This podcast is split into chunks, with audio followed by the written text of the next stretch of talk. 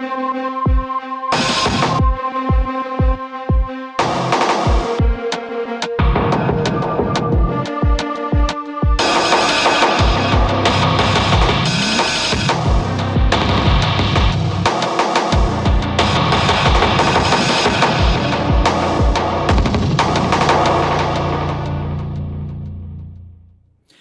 Всем привет! Вы смотрите и слушаете «Живой гвоздь» и «Эхо». Меня зовут Айдар Ахмади. В эфире программа «Персонально ваш», 15 часов московское время. И «Персонально ваш» сегодня политолог Абаз Галямов. Абаз, очень вас рад видеть. Здравствуйте. Да, у нас очень много тем, но прежде чем мы приступим к разговору, вы знаете, я бы хотел прорекламировать. Дело в том, что на shop.diletant.media э, появилась прекрасная книга «Левиафан. Разбор по косточкам». Это э, книга, которая посвящена одноименному фильму Звягинцева, э, который получил приз за лучший сценарий на Канском кинофестивале. И в этой книге кадр за кадром разбирается Левиафан. И это очень важный и фильм, и очень важная книга, особенно в то время, в котором мы сейчас с вами живем. Поэтому переходите на shop.diletant.media. Эта книга пока там осталась. Я надеюсь, что я ее тоже успею после эфира выхватить. Аббас, э, вы знаете, ну, наверное, одна из самых таких ярких и э, главных тем э, последних часов – это решение окружного суда в Нидерландах по делу о гибели рейса MH17. Суд приговорил заочно к пожизненным срокам трех подсудимых, в том числе Гиркина. А, их обязали выплатить компенсацию семьям погибших. Вы знаете, вот в Москве уже много кто комментировал, в том числе из высокопоставленных, в МИДе прокомментировали, сочли приговор политически мотивированным, как там сказали. А, вот и по словам источников э, госизданий, выдавать россиян, конечно, не собираются. Если э, эти люди не понесут наказание, не ответят, э, да, как это следовало бы, э, вот скажите, в чем тогда смысл этого многолетнего процесса э, и этого приговора в целом? Вот как вы лично видите этот смысл?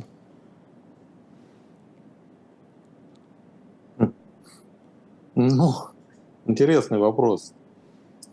Ну, то есть, э, следует ли расследовать дела и выносить э, приговоры по факту преступления, если э, преступник в бегах, например, да.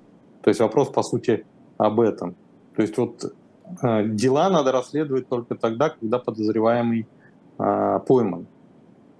А если он не пойман, то, дескать, тогда дело расследовать не надо, и в суд его отдавать не надо. Так, что ли? Но мне кажется, что это, понимаете, это институциональная вещь. То есть э, правосудие должно осуществляться независимо от, э, знаете, ну, от, от э, конъюнктуры, что называется. Потому что вот поймали человека или не поймали, ну, это вопрос тактики. А вот разбираться в преступлении и оценивать степень вины того или иного человека, независимо от того, пойман он или нет, а, это, это стратегия. Понимаете? Потому что если мы примем решение, что да нет, давайте только когда поймаем, будем судить, ну там у нас очень кривобокое правосудие получится. Да, то есть тогда преступник ну, должен а, просто бежать, в любом случае прятаться, да, и все, он, он, он даже и не, не, не, ну, то есть он и дело не будет расследоваться, и суда не будет, да. Все, он такой весь в белом, просто потому что спрятался. Ну, это ненормально, да. Это вот, э, знаете, э, как я вчера у кого-то увидел, ну, там, в социальных сетях пост, там, ну, то есть человек такой э, правильный, искренне болеющий за дело, ну, пишет, ну, типа, какого черта там тянули восемь с половиной лет, если, значит, можно было это сделать раньше. Ну, понимаете, вся западная цивилизация э, стоит на том, что правосудие находится э, вне э, политической конъюнктуры. Да? При всем том, что в ситуации, когда идет война, гибнут люди, говорит, что это политическая, политическая конъюнктура, ну, это некорректно, но, строго говоря, с точки зрения политологии, вот как науки, ну, это так и есть, это, это текучка, как бы это, как, какой бы трагической она ни была. Вот. А, понимаете? То есть не, нельзя подстраивать правосудие под э, конъюнктуру. Но вот если процедура э, требовала э, вынесения, ну, разбирательства на протяжении 8 лет, Ну так, так и надо было делать, на этом стоит, это институциональная основа, понимаете, на этом цивилизация стоит. А если мы будем под, подгонять правосудие со словами, значит, давай быстрее, тут э, конъюнктура там подгоняет, быстрее надо, ну так это, это получится басманное правосудие. Вот это вот это наш российский суд, бессмысленный и беспощадный, там, где э, по звонку все решается. Да ведь? Да, и вот это огромное количество комментариев меня просто, почему я вас об этом спросил, удивило. После вчерашнего решения люди пишут, ну вот как, 8 лет вы на это потратили, да, и что теперь? Ну, хорошо, приговор, и что? Гиркин Не, но... вот э, на свободе, остальные на свободе. Россия говорит, что это, ну, как бы эм, политически мотивированное решение. Ну, а, Айдар, это, это эмоции, да. Э, люди а, понятно выражают свои эмоции, потому что эмоции формируются вот этой самой текучкой, этой самой а, конъюнктурой.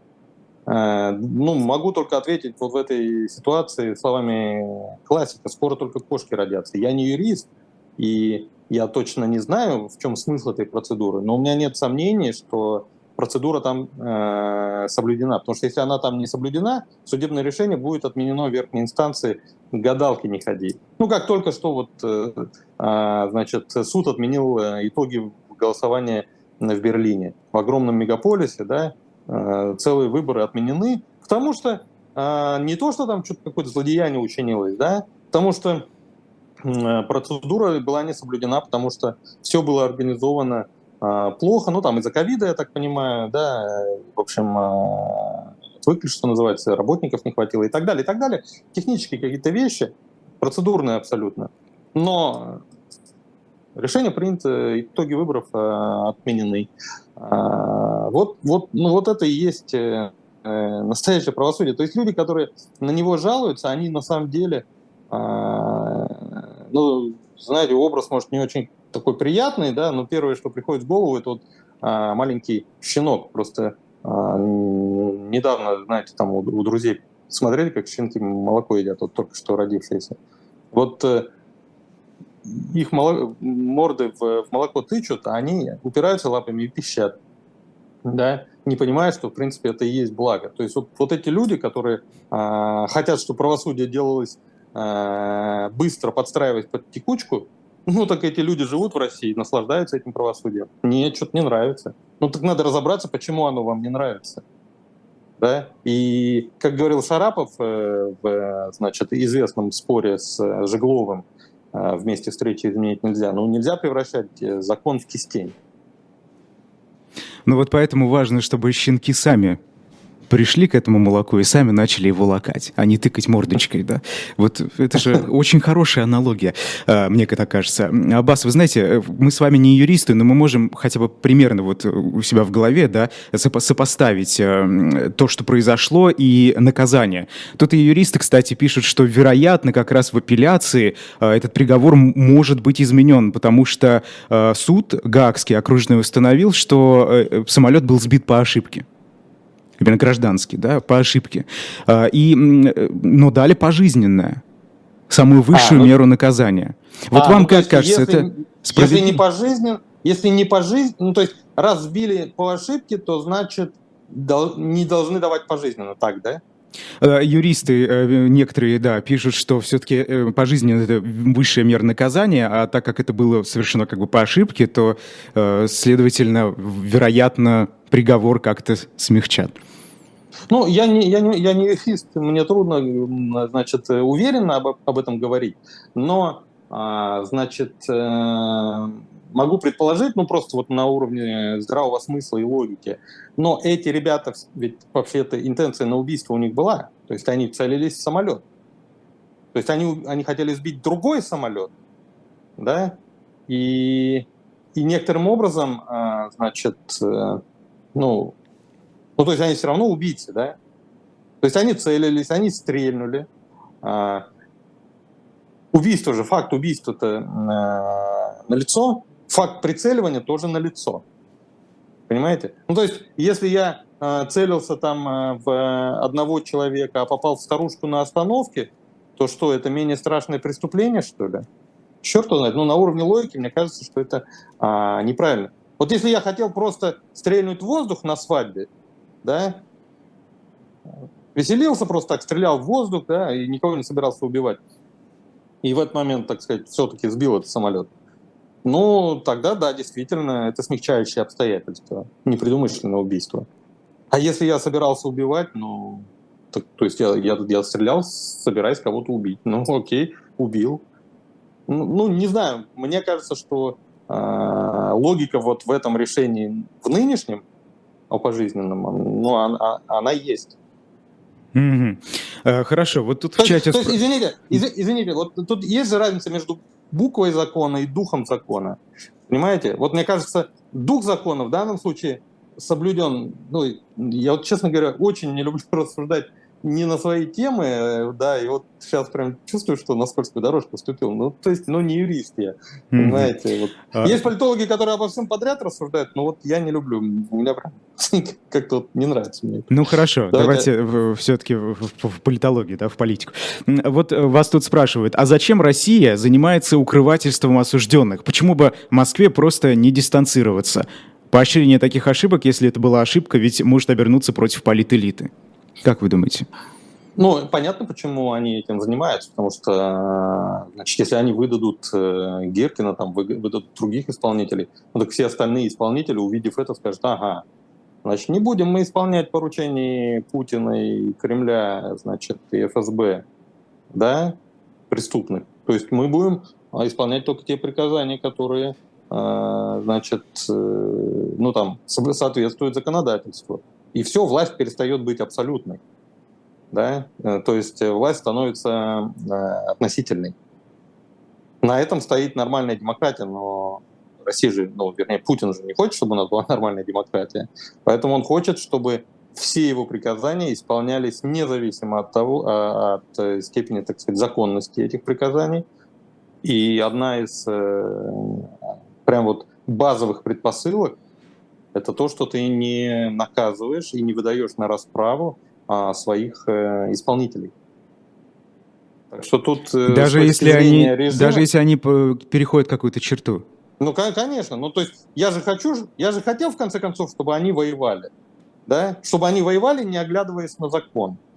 Значит, и если я их сейчас сдам за то, что они воевали, не оглядываясь на закон, то следующее, значит, э, поколение, там, кого я пошлю в поле, будут воевать, оглядываясь на закон. Но я же этого не хочу, понимаете? Но ведь это Моя может власть... обратный эффект заиметь. Люди начнут э, чувствовать себя совершенно неограниченными ни в чем, делать, что хотят, понимая, что никакого наказания не будет, потому что Нет, изначально... Вопрос за, вопрос, за что будет наказание? За нарушение моей воли наказание должно быть, а за нарушение закона наказание не должно быть. Для них моя воля, воля правителя для исполнителя должна быть законом. А другого закона, кроме воли правителя, для них быть не должно. Ну вот это автократия и есть, авторитаризм и есть, собственно говоря. Э, хорошо. Вы знаете, вот тут у вас э, спрашивают по поводу того, что суд в Гааге также установил, что в 2014 году ДНР находился под полным контролем Москвы. А вот это имеет какое-то принципиальное значение, как вы думаете? Все-таки это суд, решение? Да, это усиливает, эм, значит, э, позиции противников режима. Ну, то есть то, что мы и без того знали, теперь установлено и закреплено в судебном порядке это, это усиливает э, э, вот, ну, наши позиции, но незначительно, потому что, ну что, мы и без того знали. Ну, то есть я знал, что ДНР — это Кремль, и, вы знали, и, ну, вообще все знали, в общем-то, да. Поэтому, ну, в очередной раз проговорено то, то, что мы и без того знали. То есть это принципиально расклады с политической точки зрения э, не меняет. Не будет, знаете, вот э, больших, большого числа людей, ну, значимого числа людей, которые скажут, о, суд установил, ну все, теперь точно знаем, что они преступники. То есть тот лагерь, а, значит, изначально знал, что Запад против нас, и он в очередной раз убедился там, что Запад против нас, вот, и обвиняет нас в том, чего мы не делали. А вот э, с нашей точки зрения, с точки зрения противников режима, э, значит, все наоборот. То есть мы изначально знали, э, что ДНР под э, значит, контролем Кремля находится. И вот мы это установили там в очередной а, раз. Знаете, я не совсем правильно э, позицию того лагеря сформулировал. Э, они, они, они на самом-то деле, конечно, тоже знали, э, что ДНР это в чистом виде, изначально знали, что ДНР это в чистом виде проект Кремля. Поэтому, Того лагеря говорят, вы кого имеете в виду? Ну, лагерь сторонников власти, угу. патриотов. Вот. Они, когда, патриотов в кавычках, они Значит, они тоже изначально, как и мы, знали, что это в чистом виде кремлевский проект.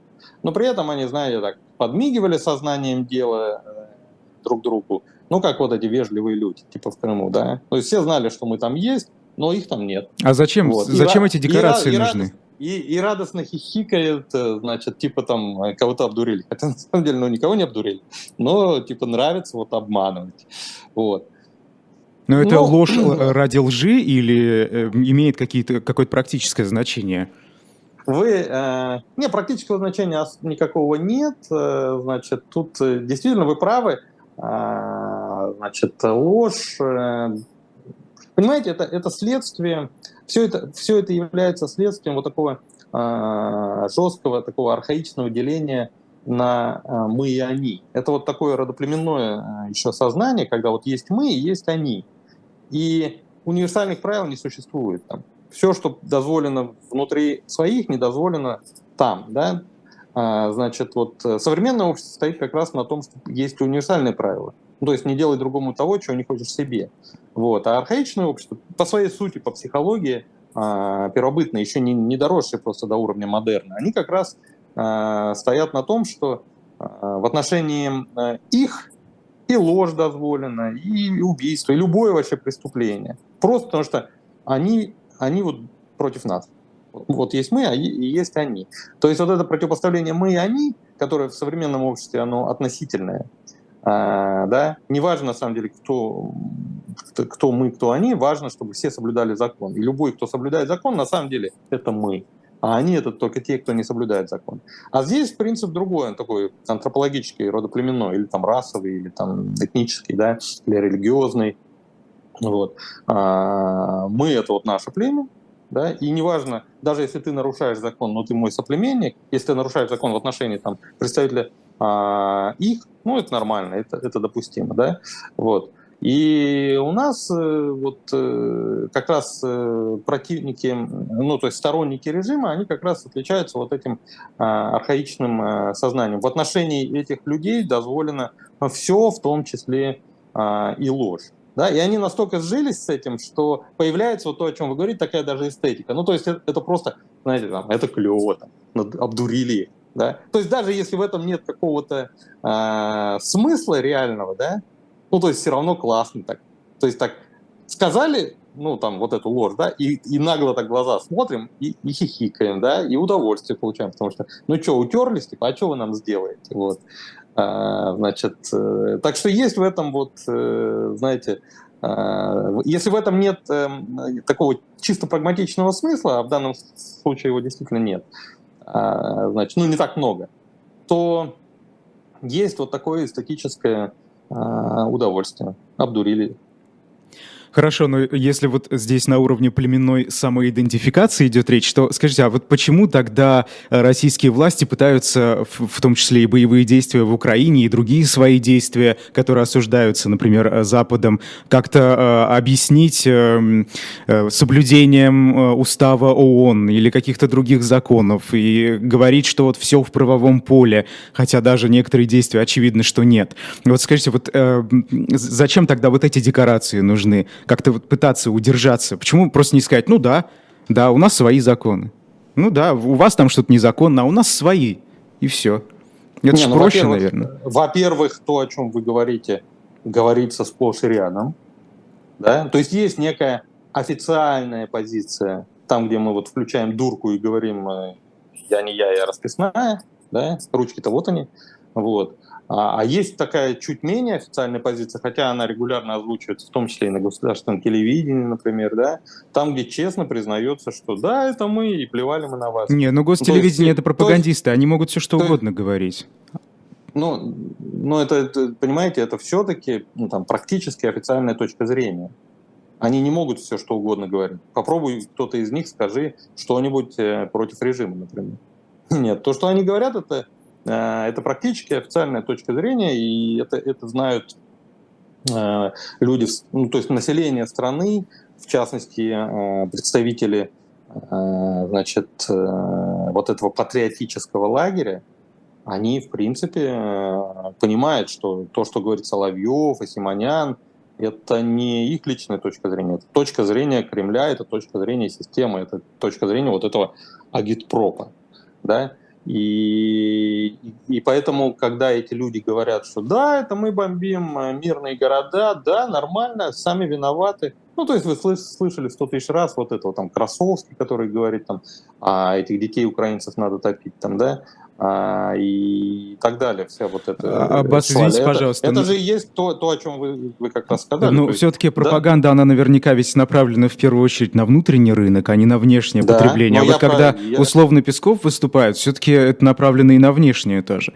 И, и вот здесь же это очень сильно разнится. Если условно Соловьев или Симоньян говорят о том, что вот э, мы пойдем там дальше Украины. Недавно Симоньян после ситуации в Польше говорил, что Э, значит, такое возможно. А вот Песков же так, э, так, такой риторикой не, не пытается объяснить происходящее. Ну, полно официальных лиц. Песков просто, ну, сам по себе э, человек, на самом деле, его принято ругать, но на самом деле он, ну, точно не худший представитель властного лагеря, и в целом он, ну, с головой дружит обычно с мозгами. То есть иногда бывает, конечно, он тоже впадает там, да, в эмоции, но в целом, ну, по сравнению с Симонян или Соловьевым, или там с Лавровым, с Захаровой, э, да, он, или там с Кириенко даже, он э, гораздо более либеральный и вменяемый. Это, это, это точно. И Э, и, и, и только поэтому он не говорит то, о чем вы говорите. А будь на его месте какой-нибудь там, не знаю, сенатор Джафаров, не менее официальное лицо, например, да, mm-hmm. а, ну он бы нес вот, вот ровно то, что там, о чем говорил Симонян, то, что вы сказали, да, или то, что этот сам Джафаров там несет, а, или Лавров там иногда тоже говорит. Вот и все. То есть это связано с личными особенностями Пескова, а вовсе не с тем, что он вот якобы официальный представитель государства, и он не может себе такого позволить. Да все они себе могут позволить, слушайте. А, давным-давно они себе позволяют вообще все. То есть вы разрываете э, фигуру Пескова от фигуры Путина. Просто как-то Песков говорил, что если он отдельно не отмечает, что это его личное мнение, все, что он говорит, это э, мнение президента. Можем ли мы сделать вывод, что э, президент тоже вот примерно ну, наиболее спокоен, э, нежели это пропагандисты? Значит, э, Мао Цзэдун, если не ошибаюсь, сказал, у правды столько лиц, что уже не нужно. Путин — это очень многофакторная, многосложная штука с большим количеством лиц. И его можно вот, вот под одним углом показать, под другим углом показать, и это будет все равно Путин. И в принципе, будь на месте Пескова, например, Соловьев или какой-нибудь там Леонтьев, а, значит, э, мы бы увидели Путина еще хуже, еще, еще худшего, чем мы видим сейчас. Я, я вас уверяю, Песков, э, в принципе, ну, насколько возможно, возможно, вот так, значит, в небольшой степени, возможности Пескова очень ограничены. Но благодаря Пескову Путин вот поверьте, я много лет за этим наблюдаю, и в том числе и изнутри. Благодаря Пескову Путин выглядит чуть лучше, чем он э, является э, на самом деле. Угу. Хорошо. Про Пригожина было уже много вопросов. Вы знаете, он же в последнее время позволяет себе все более откровенные высказывания. Мы еще о них поговорим. Тут про Медведева там я вообще молчу. Да? Правда, у Медведева, кажется, есть только слова а у Пригожина еще его и э, слова, они, да, и доходит до исполнения, да, вот его замысла в жизнь. Вот а, вы их назвали, Пригожина и Медведева, главными ньюсмейкерами, ньюсмейкерами, выступающими от имени власти. И вот что вы пишете, я процессирую. Главные выступающие от имени власти ньюсмейкеры, ньюсмейкеры извините, теперь это откровенно несолидная публика, вроде Медведева или Пригожина. Для консервативной российской глубинки все это как серпом э, по горлу. Люди, может, содержательно с предлагаемым, предлагаемым режимом идеологии и согласны, но статистически все это принять им очень сложно. И вот э, у меня тут несколько вопросов сразу возникло. Сти, стилистически. Да, вы, просто вы сказали статистически. А, а, а стилистически, написал... да, да, да, да. Сти- вот что, что вы имеете в виду, стилистически? А, ну, смотрите, э, консервативная российская глубинка, это большинство населения, она, она, она считает, что вот э, не проблема, если государство а, авторитарно. Да? А, значит, ну, вернее, давай так, об этом можно отдельно поговорить. Там, на самом деле, эта точка зрения уже такая неоднозначная. На самом деле, э, уже проблема. Вот, но это отдельный разговор. А, значит, э, но тем не менее, вот авторитарность государства раздражает не так сильно, не, вызывает негатива не, не так, до последнего времени, во всяком случае, вызывало не, не так много негатива в, вот в этих группах, да, консервативных, как э, вот э, такая демонстративная э, несолидность. То есть чиновник, ну, представитель государства должен быть вот такой официальный, такой солидный, там, в галстуке, должен э, говорить, с одной стороны, достаточно понятно э, и ярко, но не слишком ярко, значит, вот не должен быть таким, знаете, пламенным трибуном, то есть он должен хорошо излагать, складно, да, но метафоры, которые он использует, ну, не могут быть э, слишком э, цветистыми, понимаете? А, все, все должно источать вот такую даже, даже чуть-чуть элемент такой э, скучности бюрократической должен проскальзывать. Немного, люди бюрократию не любят, и, а вот этот канцелярит бю, бюрократический тоже очень сильно не любят. Вот. Но э, поскольку на протяжении сотен лет российская власть именно такой была именно так воспринималась, да, тут, если ты хочешь выглядеть настоящей, солидной властью, такой традиционной, исконной, ты должен быть чуть-чуть вот таким, чуть-чуть э, скучным. Это очень тонкая вещь, да, значит, ну, поверьте, вот э, спичрайтеру ну, достаточно долго этим Ну, как это было да? во времена Советского Союза, да, там же не да, позволяли да, да, да, себе да, да. функционеры конечно, так, конечно, таких высказываний. Конечно, конечно. И тут выходит, значит, э, такой Пригожин, который от имени государства сейчас действует, да, и начинает ну, просто на фене э, блатной разговаривать. И даже если он говорит о, там, о врагах, там, да, о патриотизме, то есть, ну, о тех вещах, с которыми я, как обыватель там, из глубинки согласен, то вот его стиль, вот этот блатной мужика такого, знаете, быкующего там, а, значит, в автобусе, он мне претит. Это не, это не язык государства. Понимаете? Это, это, это, ну, это, вот это вот э, быдлячество, это, это не тот язык, на котором должен государ, разговаривать государственный муж. И то, что Медведев там пишет, вот это, э, это на уровне а, вот визуальной картинки в голове складывающейся, когда человек это читает. Это какой-то виск истеричной э, бабы с рынка, извините за выражение. Это не речь э, солидного человека, понимаете? Вот Путин выдерживает марку обычно, то есть э, крайне редко он скатывается куда-то. Но Путин сейчас а, в информационном поле вторичен по отношению к Пригожину и, Медведеву. Вот в чем фишка. То есть Путин сейчас чем занимается? То Оргкомитет Победы проводит, то там с лидером Центральноафриканской Республики по телефону разговаривает, то у него там медико-биологическое агентство. То есть, понятно, он усиленно делает вид, что все нормально, все под контролем, он занимается обычными государственными делами, но я-то как обыватель прекрасно знаю, что все это тьфу, и растереть, что это ерунда. Что the real thing, реальная политика сейчас вершится на поле боя. А с поля боя вещает Медведев, Пригожин, там, не знаю, Кадыров, ну, то есть вот другая публика, да. И в этом смысле Путин оказался в тени вот этих ребят. Да? Ну почему? Вот он совбез точки... провел очно впервые за ну, но я же, долгое ну, я время. Же говорю, ну вот именно очно, ой, впервые за долгое время.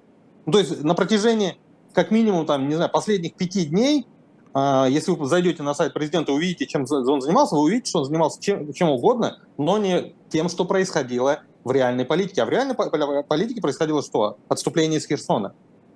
И если я понимаю, что вот оно главное, и интересуюсь этим главным, то не Путин ньюсмейкер, а Пригожин, понимаете? То есть он перетягивает ну, на себя одеяло? Ну, я не хочу вот, вот это слово использовать, потому что если я скажу, что он перетягивает на себя одеяло, вроде как я уличаю его в том, что он там против Путина играет. Ну, а нет, что, это не так? Нет, нет, конечно. Нет. Вот сейчас я думаю... Раньше мне казалось, что а, Пригожин начинает играть самостоятельную игру, естественно, не против Путина, но просто думая уже о своем постпутинском будущем. То есть он задумался о том, что будет после Путина, видит, что Путин слабеет, видит, что а, значит, режим недолго просуществует, и поэтому он начинает уже ну, там, пытается сформировать для себя свое политическое лицо, так сказать, да, там, подобрать вот этого растерянного и разочарованного путинского избирателя с тем, чтобы, наверное, потом там, создать партию, потом, наверное, значит, пойти на выборы, там, стать депутатом Госдумы, например. Вот. Или даже, я не знаю, какие у него амбиции. Может, и президентом захотеть. Теоретически может, да? Вот и раньше мне казалось, что действия Пригожина, они вот все-таки вот этот характер носят. Но после этой истории а, с Кувалдой, ну и вот сопутствующих комментариев, и а, Так, э, у нас почему-то пропал звук, э, Аббас. Мы вас не слышали последние две секунды. Можете повторить, пожалуйста? Ну, помимо вот истории с Кувалдой, значит, и сопутствующих комментариев, вот этих э, таких э, откровенно уголовных, таких, да, то, что не нравится, повторюсь, людям, его, его комментарий, например, его заявление по поводу создания, помните, он говорил о том, что он будет финансировать создание в э, Курской и Белгородских областях, там, что-то типа народного ополчения, я забыл, как он это назвал, mm-hmm. там, да, добровольческих бригад, короче. И там он к людям обращается, типа, половозрелые самцы.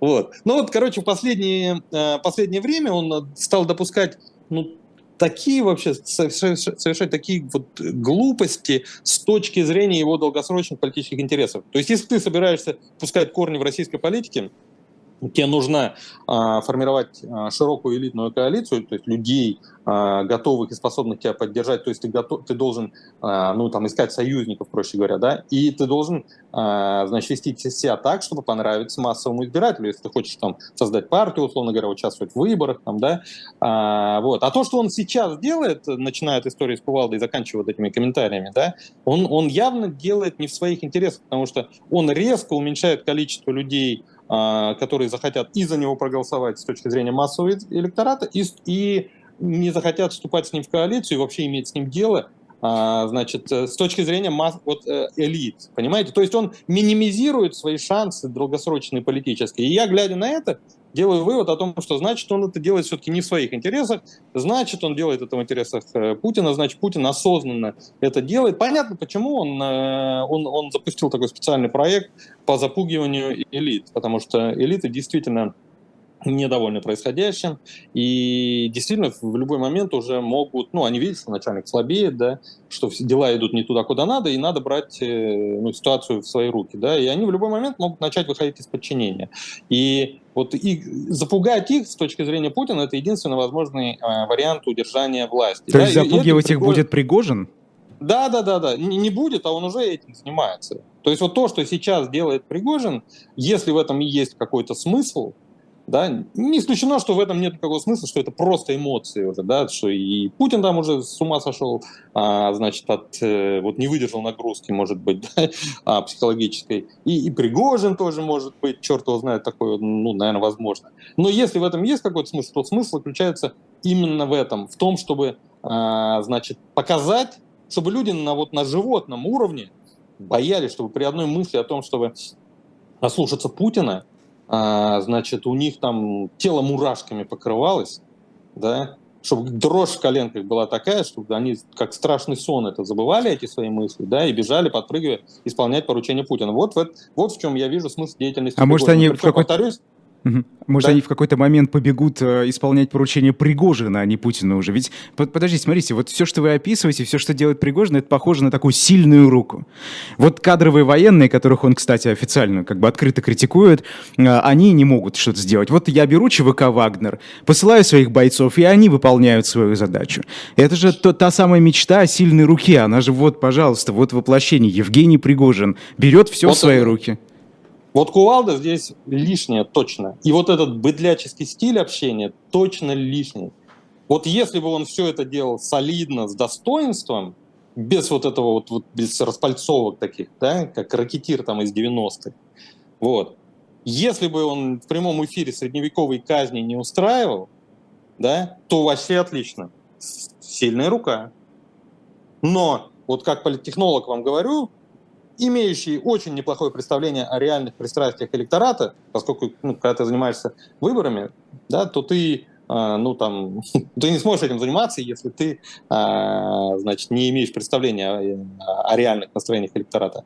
Вот это вот э, быкование и эти средневековые казни, это лишнее, потому что даже, значит, э, человек, который в целом поддерживает идею сильной руки, он не поддерживает идею беспредела этой сильной руки, понимаете?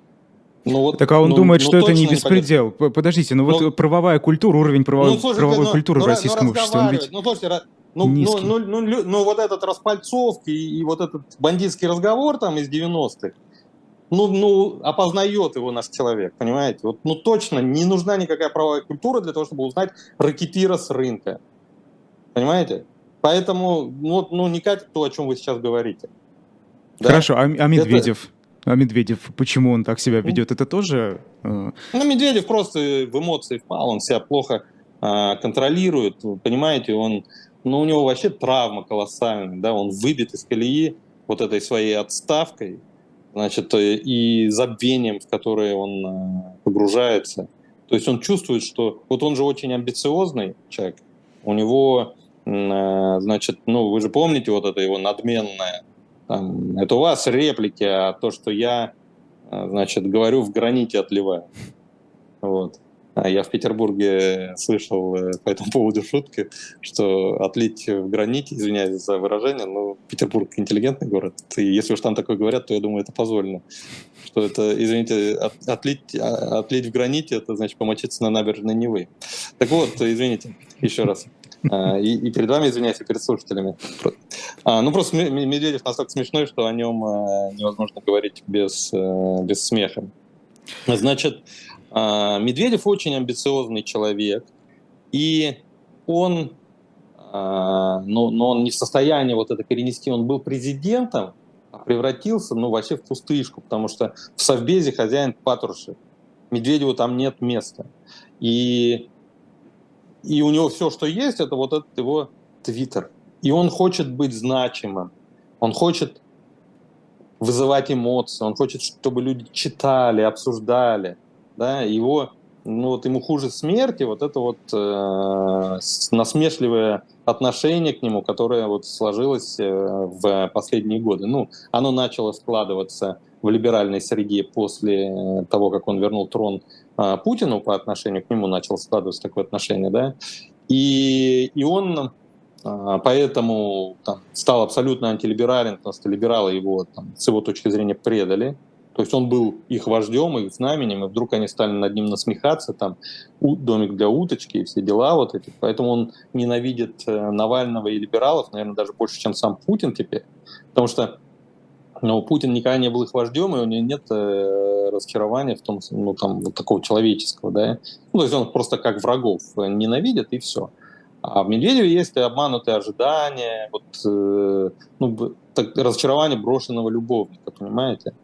И вот э, поэтому у него сначала это в отношении вот либералов сформировалось, вот. Потом и в отношении чиновничьего класса, который тоже после того, как он перестал быть премьером, ну, в общем-то, а, стал смотреть на него свысока. Там. Я представляю, как он ненавидит э, Мишустина, потому что э, Мишустинская команда, придя в Белый дом, выкидывала медведевцев оттуда, знаете, ну, это просто там вот, в аппарате это, то есть это за пределы аппарата не выходило, но в аппарате это все знают, то есть просто заходит к человеку там а, заместитель руководителя аппарата правительства, например, ну, то есть серьезному человеку, или там начальнику департамента, да, и так, значит, э, я буду сидеть здесь, ты, ты давай в течение, вот у тебя есть э, полдня, чтобы к вечеру кабинет освободил. Понимаете? Ну, то есть, как э, ворвались вот эти мишустинцы, ворвались в кабинеты, значит, к медведевцам, ну, подобно, знаете, там, татаро-монголам, там, когда они в 1237 году там вот на Русь пришли, да, Рязань сожгли. Вот примерно вот так. Только что физически не убивали. Значит, ну, например, э, Чученко, который э, был всемогущим там правой рукой Медведева, да, э, значит, ну просто без машины оставили. Ну, то есть он просто заехал на полчаса в свой кабинет там попрощаться с сотрудниками, там, выпить по бокалу шампанского, да, Через полчаса выходит, его машины нет. Машина у Белого дома должна была ждать. Причем Чученко, на самом деле, единственный, чуть ли не единственный из медведевцев, получил назначение, в принципе. То есть он, он стал министром юстиции. Да? То есть он оставался, в принципе, в новой команде. Но даже ну, для руководства, значит, аппарата, который там всем рулил, ну, Минюст это вообще ни о чем, это такая пустышка. Да? А, ну, там, подай, принеси так, такое министерство. И, значит, э, и Чученко выходит, значит, машины нет. Э, набирает э, водителя, ты где? Пока мне подошли, значит, сказали, машину стоило там, типа, и, значит, типа, у Медведева есть, а, типа, у Чученко есть, он, он министр юстиции, у него должна быть своя машина из значит, Минюста, пусть оттуда и вызывает, а на машине аппарата правительства нечего ездить. Ну, это гаражи разные, да. И таких историй там, я на самом деле десяток могу рассказать, вот. И Медведев, а он, повторюсь, с его амбициями, ну, там, они же все ему звонили, жаловались, это же все его преданнейшие люди, ну, керы верные, а, оруженосцы. И я представляю, как он их ненавидит. Ну, то есть я к чему? Потому что он вообще сейчас ненавидит вообще а, всех. Единственное, в отношении кого он э, не, не, позво, не позволяет себе вот ненависть продемонстрировать, там, нет, даже он ее подавляет внутри себя, я уверен, это Путин. Конечно, Путин это хозяин. Там, что хозяин не сделает, он имеет на это право. Да, поэтому Медведев никакой мысли себе в отношении там, Путина, пока, во всяком случае, а, не позволяет. А, значит, но всех остальных, от либеральной оппозиции, заканчивая, я говорю, чиновническим, чиновничьим классом в целом, он, конечно, а, ненавидеть. То есть он в целом клокочет вот от этих эмоций, он просто их не угу. а, в состоянии ну, вот, э, сдержать. При этом у него, на, у него еще, понимаете, извините, на, добавляется ко всему этому еще и а, страх, э, потому что он реально боится силовиков. Он знает, что силовики его не любят с тех пор еще, со времен его либерального прошлого, с тех пор, когда он, будучи президентом, пытался реально ими командовать да, это, ну, для них это оскорбление. То есть они-то знали, что он ничем не лучше их, что Патрушев, Бортников, там, да, вот, а что он нами пытается командовать, там, ты кто такой вообще? А, значит, мы только Путину подчиняемся. И вот, и они его с тех пор э, ненавидят, и, и он боится, он же видит, что власть все больше внутри страны сейчас пока там переходит к ним. И он их тоже боится, и он пытается а, ну, быть вот своим в доску, чтобы случайно Владимир Владимирович не слил а, его, не уступил их э, давлению. Да? То есть э, он должен быть таким патриотом, чтобы а, Путин сказал, слушай, ну, мужики, что вы гоните волну там на Диму? Он нормально же, видите, какой mm-hmm. патриот. Аббас, вы говорите, переходит власть к ним потихонечку. А что, было не так? Нет, конечно. Ну, ну, на протяжении всей истории э, значит, путинской России хозяином был Путин. Они были значит, э, его верными слугами, там, значит, э, опричниками, которым э, дозволялось ровно то, что дозволял он. А сейчас он слабеет, вот, и, а их роль во внутренней политике усиливается. Да, он сейчас правит исключительно опираясь на них. Вот раньше Путин правил в первую очередь благодаря политическому инструментарию. Ну, то есть при том, что я сейчас э, однозначно утверждаю, что его рейтинг падает и популярность его в прошлом, но точно так же я вот уверенно говорю, что раньше было не так. Раньше он, а, при том, что выборы фальсифицировались, конечно, но они фальсифицировались не, не, не, в какой-то там, знаете, э, ну, там, такой значимой степени. То есть он всегда имел больше 50% а, да, и он выигрывал в достаточной степени честно. Ну, повторюсь, там было соревнование чиновников, каждый хотел принести А сейчас не выиграл бы, скопил. вы думаете? Нет, нет, я абсолютно уверен, что сейчас он проиграл бы, а, значит, э, даже вот как Лукашенко проиграл Тихановской, он проиграл бы вообще кому угодно. То есть, если бы он выиграл вот эту войну сейчас, да, а, у него бы рейтинг, э, конечно, подрос, и он выборы 2024 года вполне мог бы снова честно выиграть. Но сейчас, после того, как он э, терпит такое сокрушительное поражение, это очевидно уже всем, ну, многие это еще пока не признают, но в глубине души это все, все уже понимают. И вот э, сейчас нет. Сейчас у него шансов без фальсификации выиграть э, нету даже у Тихановского. И я же не говорю про то, что если вдруг там а, выйдут против него, ну, если будут честные выборы, и против него выйдут э, там, полноценные оппозиционеры, значит, типа Навального, ну, да не, его там щеп, ну, просто от него камня на камне не оставят. Теряет э, статус-кво. Ну, как вы написали в телеграм-канале, что, значит, люди перестают ценить этот статус. Да, да, люди перестают ценить статус-кво, потому что статус-кво им ну, приносит э, обнищание, мобилизацию, отсутствие, ну, вот это утраченное чувство принадлежности к великой державе, то есть разочарование, там, украинцы нас бьют.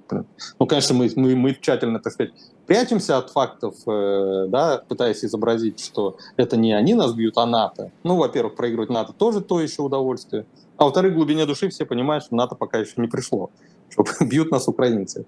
Вот. Это понимание там из-под воли, ну, там, портит жизнь э, патриоту, понимаете? Она ну хорошо, если, э, э, да, если Путин проиграет, то кому? А кто выиграет-то?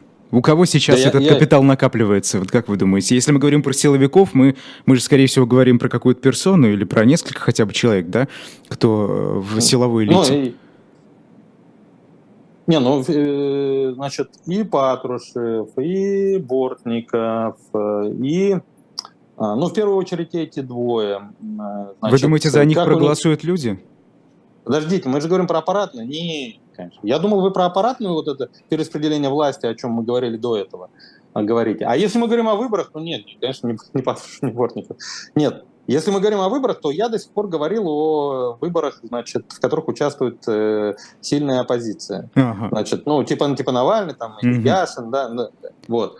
Если, значит, э, они не участвуют в выборах, а в выборах участвует э, кто-то из э, системных политиков, то любой представитель КПРФ, Справедливой России, ЛДПР чуть сложнее, это партия Жириновского и как она сейчас эм, воспринимается после его смерти, честно скажу, не могу судить, потому что не делал, э, это надо специальный соцопрос на это что делать, да, а, значит, э, ну, а, а соцопросы в нынешней ситуации в значительной степени не имеют смысла, поэтому ну, за ЛДПР не скажу. Но и кандидат от СССР, ну, здесь не должен быть ни Зюганов, ни Миронов, понятно, да, но вот любое свежее лицо, ну, опять, не, не любое, конечно, не должен быть откровенный упырь, типа там а, Прилепин. То есть, если это будет Прилепин, то у него там антирейтинг, а, значит, э, ну, пока нельзя сказать, что у него антирейтинг высокий, потому что у него и узнаваемость как политика там минимальная, да. А он политик даже не второго, а третьего эшелона. Но, значит, если он вдруг окажется кандидатом и начнет его кандидатура обсуждаться, то антирейтинг, я думаю, у него будет расти а, быстрее, чем рейтинг, значительно быстрее. То есть это должен быть кандидат, который не связан, а, вот, ну, до минимальной степени запачкан а, вот этими вот, ну, вот этой военно-патриотической вакханалией последних лет.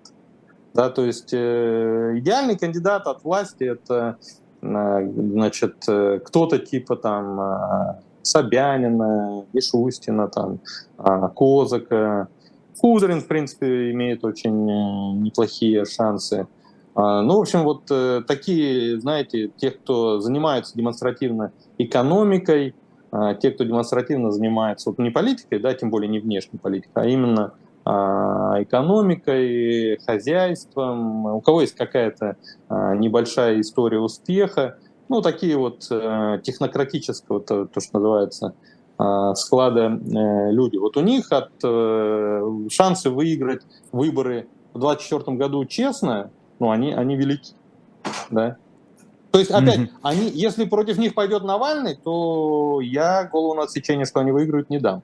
Но если Навального, условно говоря, или там Яшина не будет, а будут только вот ну, кто-то, типа один кандидат от власти, типа там Собянина, и, значит, и вот эти традиционные, значит, мухоморы типа там э, Миронова, да, то, значит, в этой ситуации однозначно ну, выиграет вот Аббас, кандидат вы, от власти. Вы когда про Навального говорите, ну мы, мы же понимаем, что в выборах участвует вся страна, а не 5% интеллигенции, ну это я так образно. Угу. Вы да, думаете, и... что у Навального настолько большой капитал сегодня среди всех жителей да, ну, России? Ну, слушайте, Конечно, что он может вы... побороться. Конечно, вот этот антиобраз, э, созданный антирейтинг, э, созданный, э, созданный значит, российской пропагандой, он ну, по мере вот ослабления влияния этой пропаганды, по мере дискредитации режима, этот антирейтинг будет конвертироваться в сам рейтинг. Он, конечно, есть пока еще, он, он высокий. Ну, допустим, лично я, вот как политтехнолог, э, я бы с удовольствием взялся за компанию Навального. Я э, уверен, что... Без доступа да. к источникам информации. за три... Вообще, надо просто, чтобы он был на свободе, и э, надо, чтобы, значит, избиратель э, ну, не был просто там до смерти запуган силовиками. То есть э, понятно, что если вот он, если в стране репрессии, да, массовые, масштабные, ну, там, значит, ну, не до конца понятно, как это все сложится. То есть мы, давайте мы говорим о более-менее все-таки а, так, так, таких э, спокойных выборах, там, где и у избирателей есть какие-то а, возможности, да, и, и Навальный. Это, это, это мир феи и бабочек, понимаете? А? Это мир феи и бабочек, получается. Да, ну, прекратить. Это абсолютно реалистичная картина через э, там, пару лет. Это абсолютно реалистично, даже, может, через год уже. Но перед этим страна должна встать на путь демократизации, а когда у нас в политическом нет, поле нет, нет, нет, нет. люди как Пригожин, что-то вот демократизация кажется мечтой скорее. Ну, это, лично это, мне. Я, я сейчас говорю о ситуации, условно говоря, там, а, значит, января 2017 года. То есть еще до начала демократизации, ну, в момент, когда вот сам факт появления а, Навального в числе кандидатов уже Э, в принципе, то есть никаких дополнительных, э, э, значит, то есть это, это само по себе и будет, и есть демократизация. Понимаете? То есть ни, ничего там предварительного, типа, вот как вы говорите, там, сначала демократия, а потом Навальный.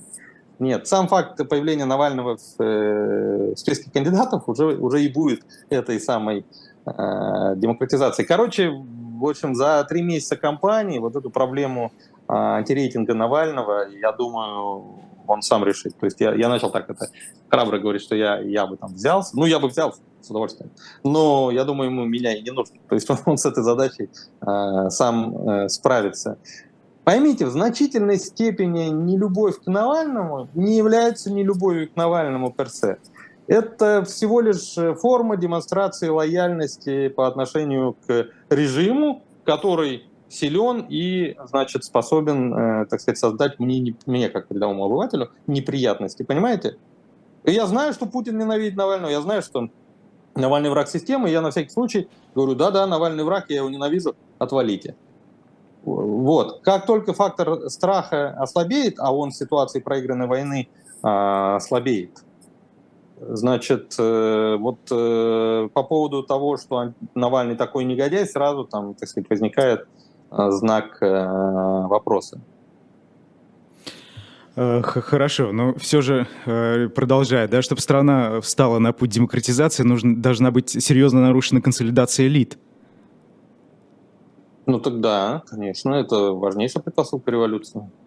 При ну, этом ну, конфигурация, конфигурация элит должна быть, э, ну, имеется в виду, что равноправные группировки и так далее. Вот тогда ведь э, можно добиться какого-то там консенсуса, что приведет к демократизации и так далее. Вот это мы уже погружаемся в какую-то политологию, мне кажется. Разве такое возможно сегодня? Если вы говорите, что власть потихонечку уходит к силовикам, не, ну смотрите, это когда я сказал, что власть уходит к силовикам, я всего лишь сказал про их отношения с Путиным. Да, если тогда надо продолжить эту тему, чтобы ну, не получилось, что она уходит к силовикам и все.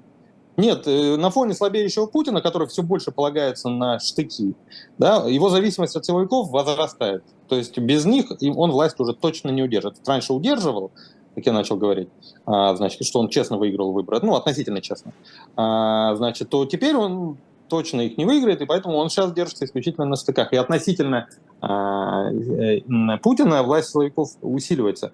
Но в целом, э, значит, в ситуации, когда они э, проигрывают войну, ведь это вот проигранная война, проигрываемая война, окей, это длящийся процесс, это еще не конец, но она проигрывается. Вот, конечно, силовики слабеют.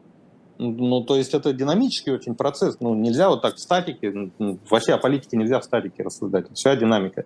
Так вот, а, значит, ну, то есть, с одной стороны, они там а, приобретают благодаря внутренним репрессиям, вот, а, по отношению к другим центрам силы, Кремлю или Путину или самому, ну, Кремлю, администрация президента имею в виду, Путину или там губернаторам, вот. Но, с другой стороны, они теряют, например, э, степень контроля, ну, ослабевает степень их э, контроля над их собственными, допустим, подчиненными.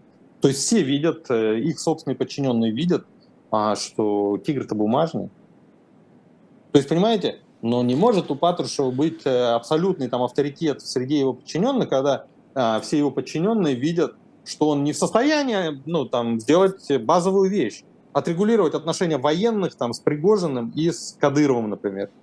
Ну, потому что когда эти люди между собой там, публично а, значит, воюют,